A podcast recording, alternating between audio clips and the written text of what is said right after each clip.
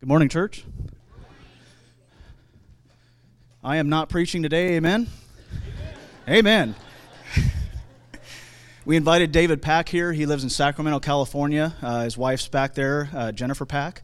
Uh, David, I've known David for probably 20 years. We used to be in ministry together uh, for a long time, and uh, we had a we had quite the characters in that ministry. Uh, they he's a big personality. Uh, he cares for people. He's very compassionate, very honest. Um, we both went through a lot. And uh, he was always faithful to the church. Great man of God. And they jokingly referred to him as the Pope. I was the Archbishop. they reverently said that. But yes, yeah, so please uh, give a warm welcome to David Pack.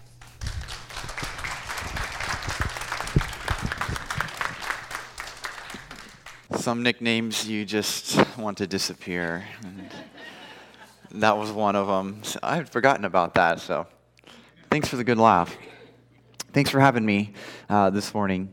Uh, so, growing up, one of my favorite pastimes was fighting with my younger brother.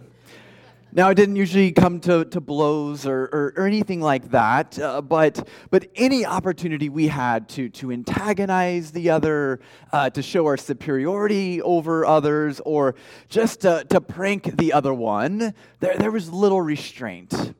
And so when it would get out of hand, inevitably our, our parents would step in and uh, they would insist that we act like civilized human beings.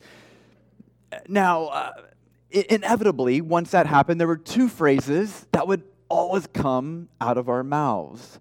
The first one was, Mom, he is causing trouble. And then the second one was, He started it. Right? So naturally, if I could justify that he started it, which I always could, then I was off the hook to make peace with him. Well, many times old habits die hard. And while many of us, we grow up, we grow up in, in many aspects of that term. And, and while our language usually becomes more sophisticated than he started it, nonetheless, there's, there's a part of us that is often tempted to revert back to finger pointing and taking on a passive role when it comes to peacemaking. So, in our passage today, Jesus is going to tell us blessed are the peacemakers, not blessed are the finger pointers. And so, this statement of blessing, right, it comes in the context of Jesus. He's inaugurating a kingdom, a new way of living, one that is uh, uh, one to our flourishing, but one that often feels upside down and counterintuitive and yet one that will meet the deepest longings of our heart and lead to our flourishing. Now, you as a church have been talking about boundaries since in the last month or, or thereabouts. And I believe what we're going to see today is that it's so easy to drift back into operating under the kingdom of this world rather than the kingdom that Christ has brought.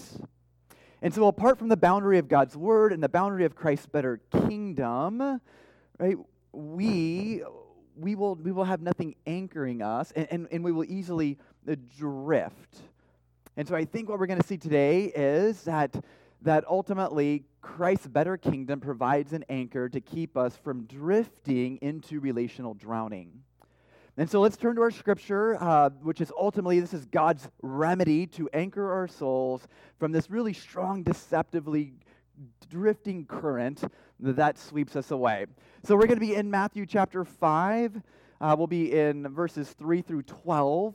Uh, if you've been around church, sometimes uh, you, these are referred to as the Beatitudes. So Matthew 5, 3 through 12. These are Jesus' statements of blessing. Matthew 5, 3 through 12. Blessed are the poor in spirit, for theirs is the kingdom of heaven. Blessed are those who mourn, for they shall be comforted. Blessed are the meek, for they shall inherit the earth. Blessed are those who hunger and thirst for righteousness, for they shall be satisfied. Blessed are the merciful, for they shall receive mercy. Blessed are the pure in heart, for they shall see God. In verse 9, this is going to be our key anchor text right here. Verse 9 Blessed are the peacemakers, for they shall be called children of God. Blessed are those who are persecuted for righteousness' sake, for theirs is the kingdom of heaven. Blessed are you when others revile you and persecute you and utter all kinds of evil against you falsely on my account. Rejoice and be glad, for your reward is great in heaven, for so they persecuted the prophets who were before you. So, this is God's word for us today. Let's pray. Father, thank you for your word. It is alive and active, it is sharper than a two edged sword, and it pierces our hearts. And Father, we pray now that your spirit would breathe life into our hearts, that you would illumine the eyes of our heart, that we would see clearly. Father, I pray that you would protect our minds from distraction and from drifting. And Father, I pray that as a result of sitting under your word, that we would think highly of you. We pray that your spirit would transform our hearts, that we would hunger and thirst for you. We pray that you would do the supernatural work of your word and your spirit to transform us into peacemakers, those who reflect the image of Christ. And we're dependent upon you to do this. We pray for these things in Jesus' name. Amen. Now, I realize that the, the topic of being a peacemaker has the potential to stir up all sorts of emotions. Right? There, there may be feelings of guilt that are tempted to surface. There may be feelings of inferiority that, that come up as, as we look back and, and, and second guess decisions that we've made. There may be uh, feelings of resentment that are tempted to, to come up. And so I want to encourage us let's keep two things in mind. First is the heart of the one speaking these Beatitudes towards us. That Jesus' heart is never to condemn or crush his followers. Instead, it's to provide us with the grace and power in order to live into this flourishing life that he desires. And second, as we trust Jesus' heart towards us, I believe that we will be in a position to undergo significant healing and transformation today. So here's the trajectory. Here's how we're going to kind of tackle this one verse. First, we're going to look at the boundary of passivity in peacemaking. And then, second, we're going to look at the boundary of people pleasing in peacemaking. Right? So, because of our tendency to drift, we need guardrails. So if you imagine driving down a spiritual highway, right, uh, we need boundaries on both sides to stay on the highway. So without the guardrails on one side, we will drift onto oncoming traffic, and yet without guardrails on the other side, we will end up in a ditch. And so Jesus' words serve as a gracious boundary to protect us from both passivity in peacemaking as well as people pleasing in peacemaking. So, first, we're going to look at the boundary of passivity in peacemaking. In other words, how do we guard against just being passive in peacemaking? We're going to spend the bulk of our time in this. So, the kingdom of this world will often tell us uh, to, to wait until someone else makes the first move when it comes to peacemaking. As if we're playing a game of chess and we're just, we're just waiting for our opponent to move right? And oftentimes we're told it's a sign of weakness to make the first move to initiate peace. And so, how do we guard against that mentality trickling down into the church and therefore exhibiting passivity and peacemaking?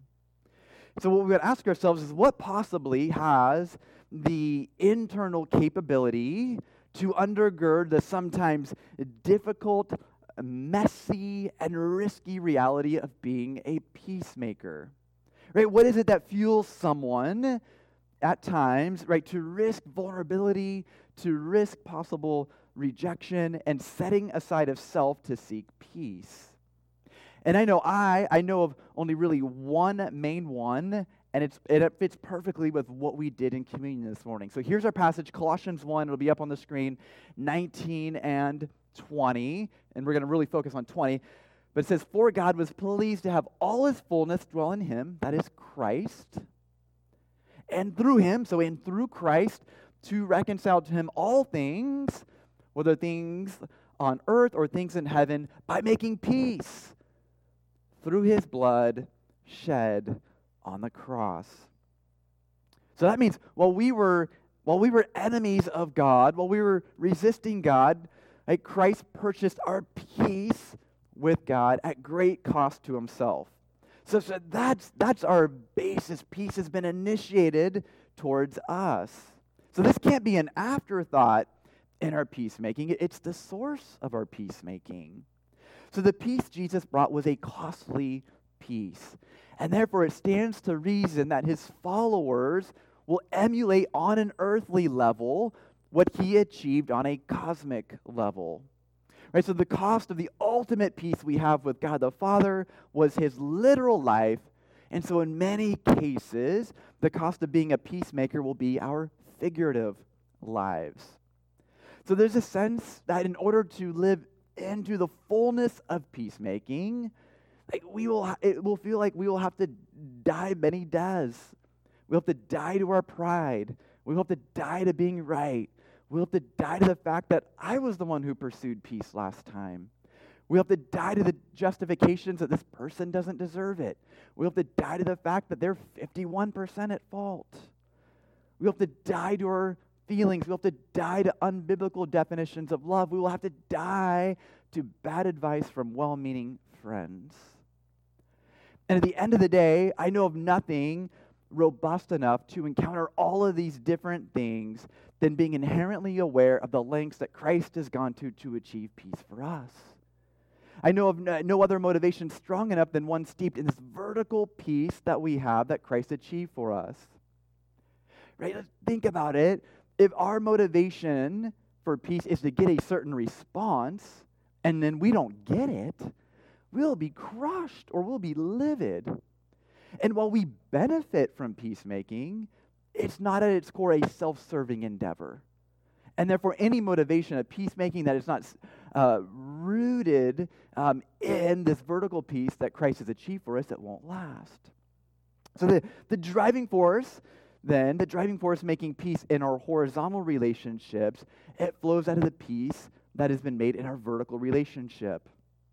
And think about how that came, right? Just as vertical peace came knocking at our door by sheer grace, now we are to relentlessly imitate that vertical reality of peace in the way that we seek peace in our horizontal relationships. Right? But I may say, well, they started it. They're at least 80% at fault. Yet Christ could say to me, You started it, and you're 100% at fault.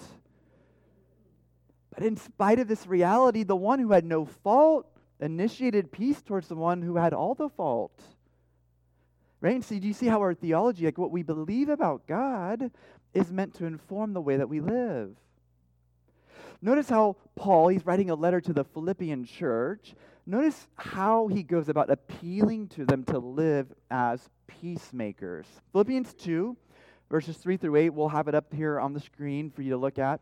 Philippians 2, 3 through 8. And, and I want to just encourage you as we go through this, notice a connection between the vertical and the horizontal here. Philippians 2 3 through 8. So Paul is saying to the church, do, do nothing out of selfish ambition or vain conceit. Rather, in humility, value others above yourselves, not looking to your own interests, but each to the interests of the others. And right, so we're on board so far. That makes great sense. Now, verse 5 in your relationships with one another, have the same mindset as Christ Jesus. All right, so he's going to appeal to the vertical peace now, who, being in the very nature God, did not consider equality with God something to be used to his own advantage. Rather, he made himself nothing by taking the very nature of a servant, being made in human likeness, and being found in appearance as a man, he humbled himself by becoming obedient to death, even death on a cross. Right, so the beauty of this is he doesn't merely give them an isolated moral command just grounded in self improvement. No, he grounds the command in first what has been done on their behalf, and then says, imitate on a horizontal level what has already been done for you on a vertical level. So, the promise in this verse that peacemakers, they'll be called children of God. Right? So, we bear the family resemblance by laying down our rights to make peace. So, Jesus, as the ultimate peacemaker, laid down his rights in order to point people to the Father. And, therefore, much of our living into being a peacemaker will look like us imitating our Lord by laying down our rights and in so doing, pointing them to the Father. This is so counterintuitive in the world that we live in, right? We're conditioned to lash out first. We're conditioned to look out for number one. And yet, this in no way bears the family resemblance. So, the act of being a peacemaker, particularly at the expense of our own rights, it demonstrates to a watching world that we value peace to such an extent that we're even willing to be wronged in certain situations without making someone pay. Right, so, one of our highest calls are to be instruments of God that seek to make peace between people and God. Right? Paul says we're, we're ministers of reconciliation. So, the book of First Corinthians is a book that Paul wrote to a, a very troubled church, to, to put it nicely. And, and in chapter 6, we read they're taking each other to court. They're ta- Christian are taking Christians to court, and Paul says, "Look, it's actually it's better to be wronged than you go air your grievances in front of an unbelieving world and that reflect poorly upon Christ." Now, there are two instances in the book of Matthew, just uh, pastor beatitudes, where Jesus addresses ways to make peace where it had previously been broken. Right now, in a worldly sense, we would say, well, we know what he's going to say, right? He's, he's going to tell the person who messed up, go make it right. And the person who's wronged, go ahead and sit back and, and just do nothing. I, am setting you up, by the way. Uh, so let's just see if our logic checks out. Let's just turn to the words of Jesus. We're going to move on. Matthew 5, 23 and 24. This is what it says up on the screen. Uh, Therefore, if you are offering your gift at the altar, so a place of worship, and, and then remember that your brother or sister has something against you, leave your gift there in front of the altar. First, go and be reconciled to them, and then come and offer your gift. Uh, this is amazing. You notice that in the context here, Jesus puts a higher premium on peacemaking than even worship. So in this case, Jesus puts the burden of peacemaking uh, upon the person who did the offending. And, and, that makes sense, I think, to our human logic. Uh, and that's what we expect. But before we maybe we get a little too giddy, let's just move on Matthew 18, verse 15, and let's notice what this says here. If your brother or sister sins against you, Go and tell him his fault between you and him alone. If he listens to you, you have gained your brother. By the way, when I hear the Bible pages flipping, I love it. Great, beautiful sound. So keep keep keep it up. And, Matthew 18, the, the initiative for peacemaking it lies in the one who is actually sinned against. But in Matthew 5, the, the initiative for peacemaking lie in the one who did the sinning.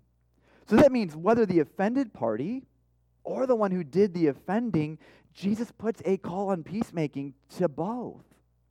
I don't see any anywhere any guidelines that act as a sliding scale that say, well, until I'm at least 51% at fault, I don't have to pursue peacemaking. But according to Jesus, then, if, if peace has been disrupted between two Christians in, in an ideal situation, they would meet in the middle. And while we often associate confrontation as the opposite of peacemaking, Jesus often associates biblical confrontation as the gateway to peacemaking. So the commitment to peacemaking, it, it, grows in the soil of meekness and it wilts in the soil of pride. Right? The pursuit of peacemaker, peacemaking means that I will no longer pursue the need to be right, and being a peacemaker will inevitably be a call to act in spite of our feelings. And so let's not equate being a peacemaker with warm and fuzzy feelings on the inside. Those are called emotions, not peacemaking. In some ways, the most mature demonstrations of peacemaking may take place absent of any feelings whatsoever. It's a mature form of love. It's elevating the words of Scripture over and above our feelings. It's submitting to Christ over and above our feelings.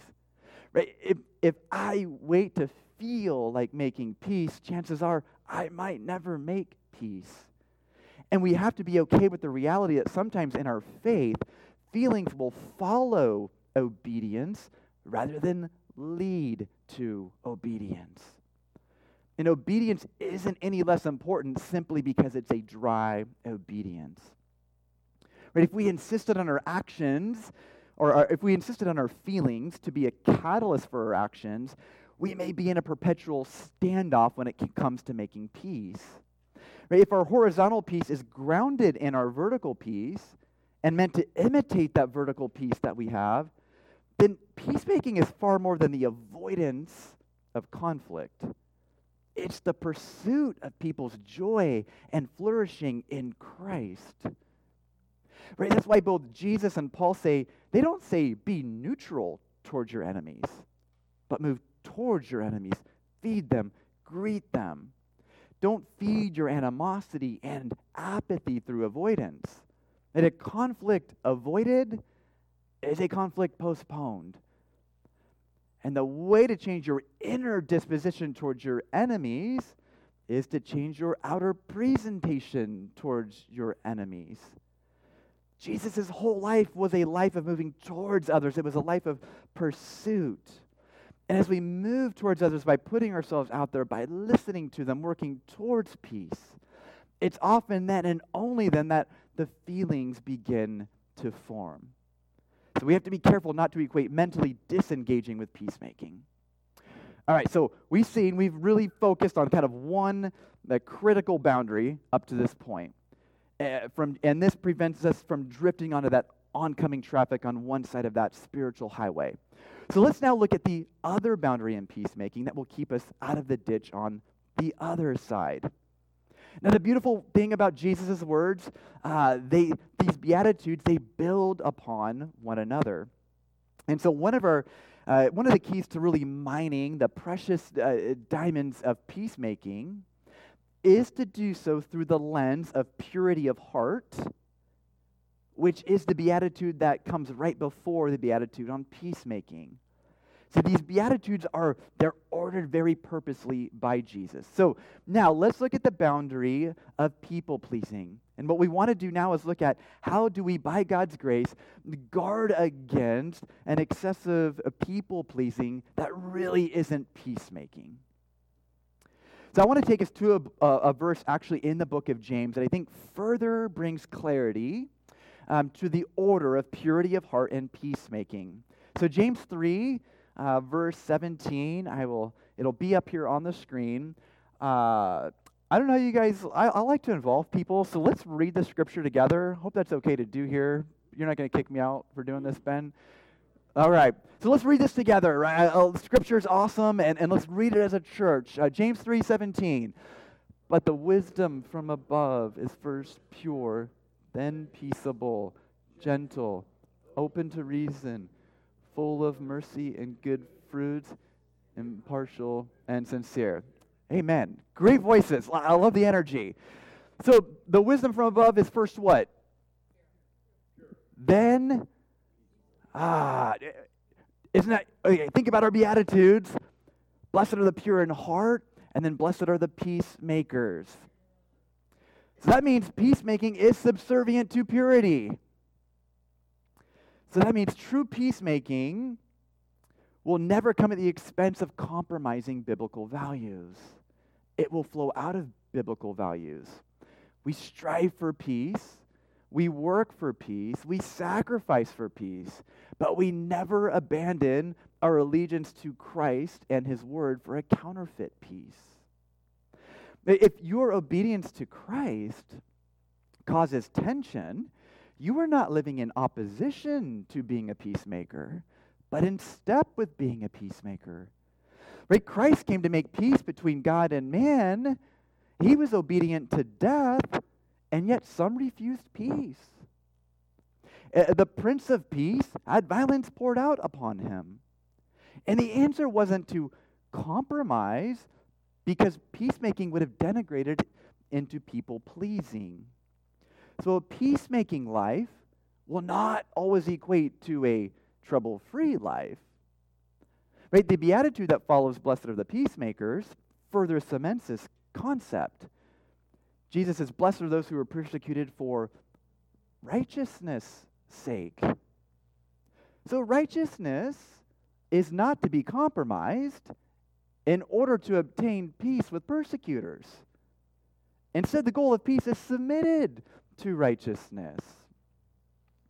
Now, perhaps you've had a thought at some point in life, or even today, does being a peacemaker, does that just mean I let people walk all over me? And to that, I'd say to the letting people walk over us in a way that is sinful is not the definition of being a peacemaker according to Jesus.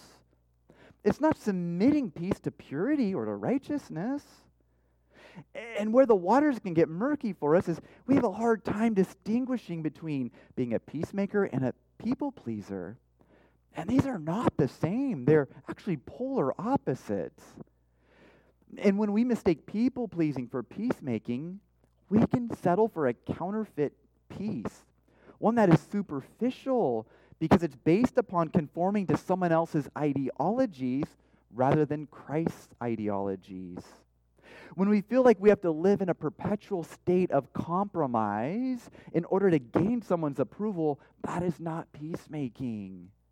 When we find ourselves in those situations, we will have to risk a false peace in order to possibly obtain a true peace, a superficial peace for a genuine peace.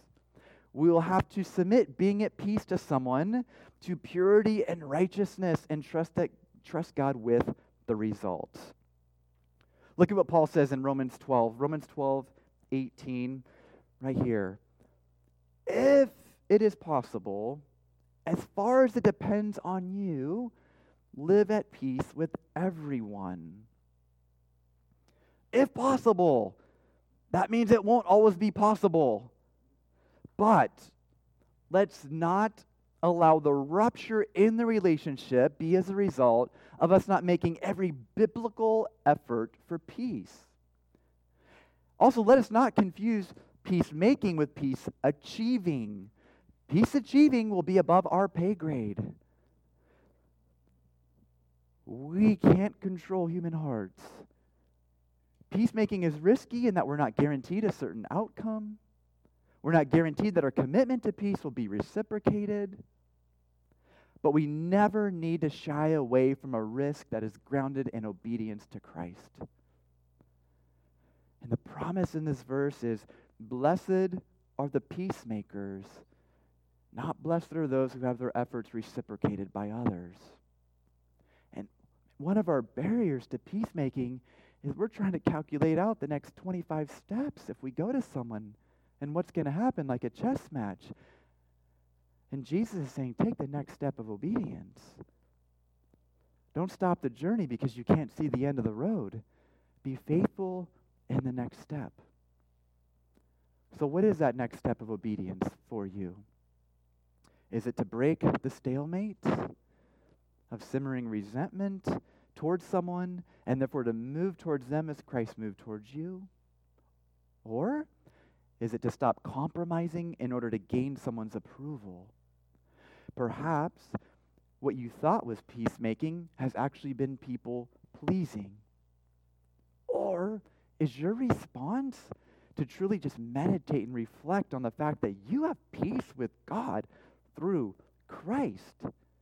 Think about the pursuit of you. We, we long for people to pursue us. Think that Christ came from heaven to earth to pursue you.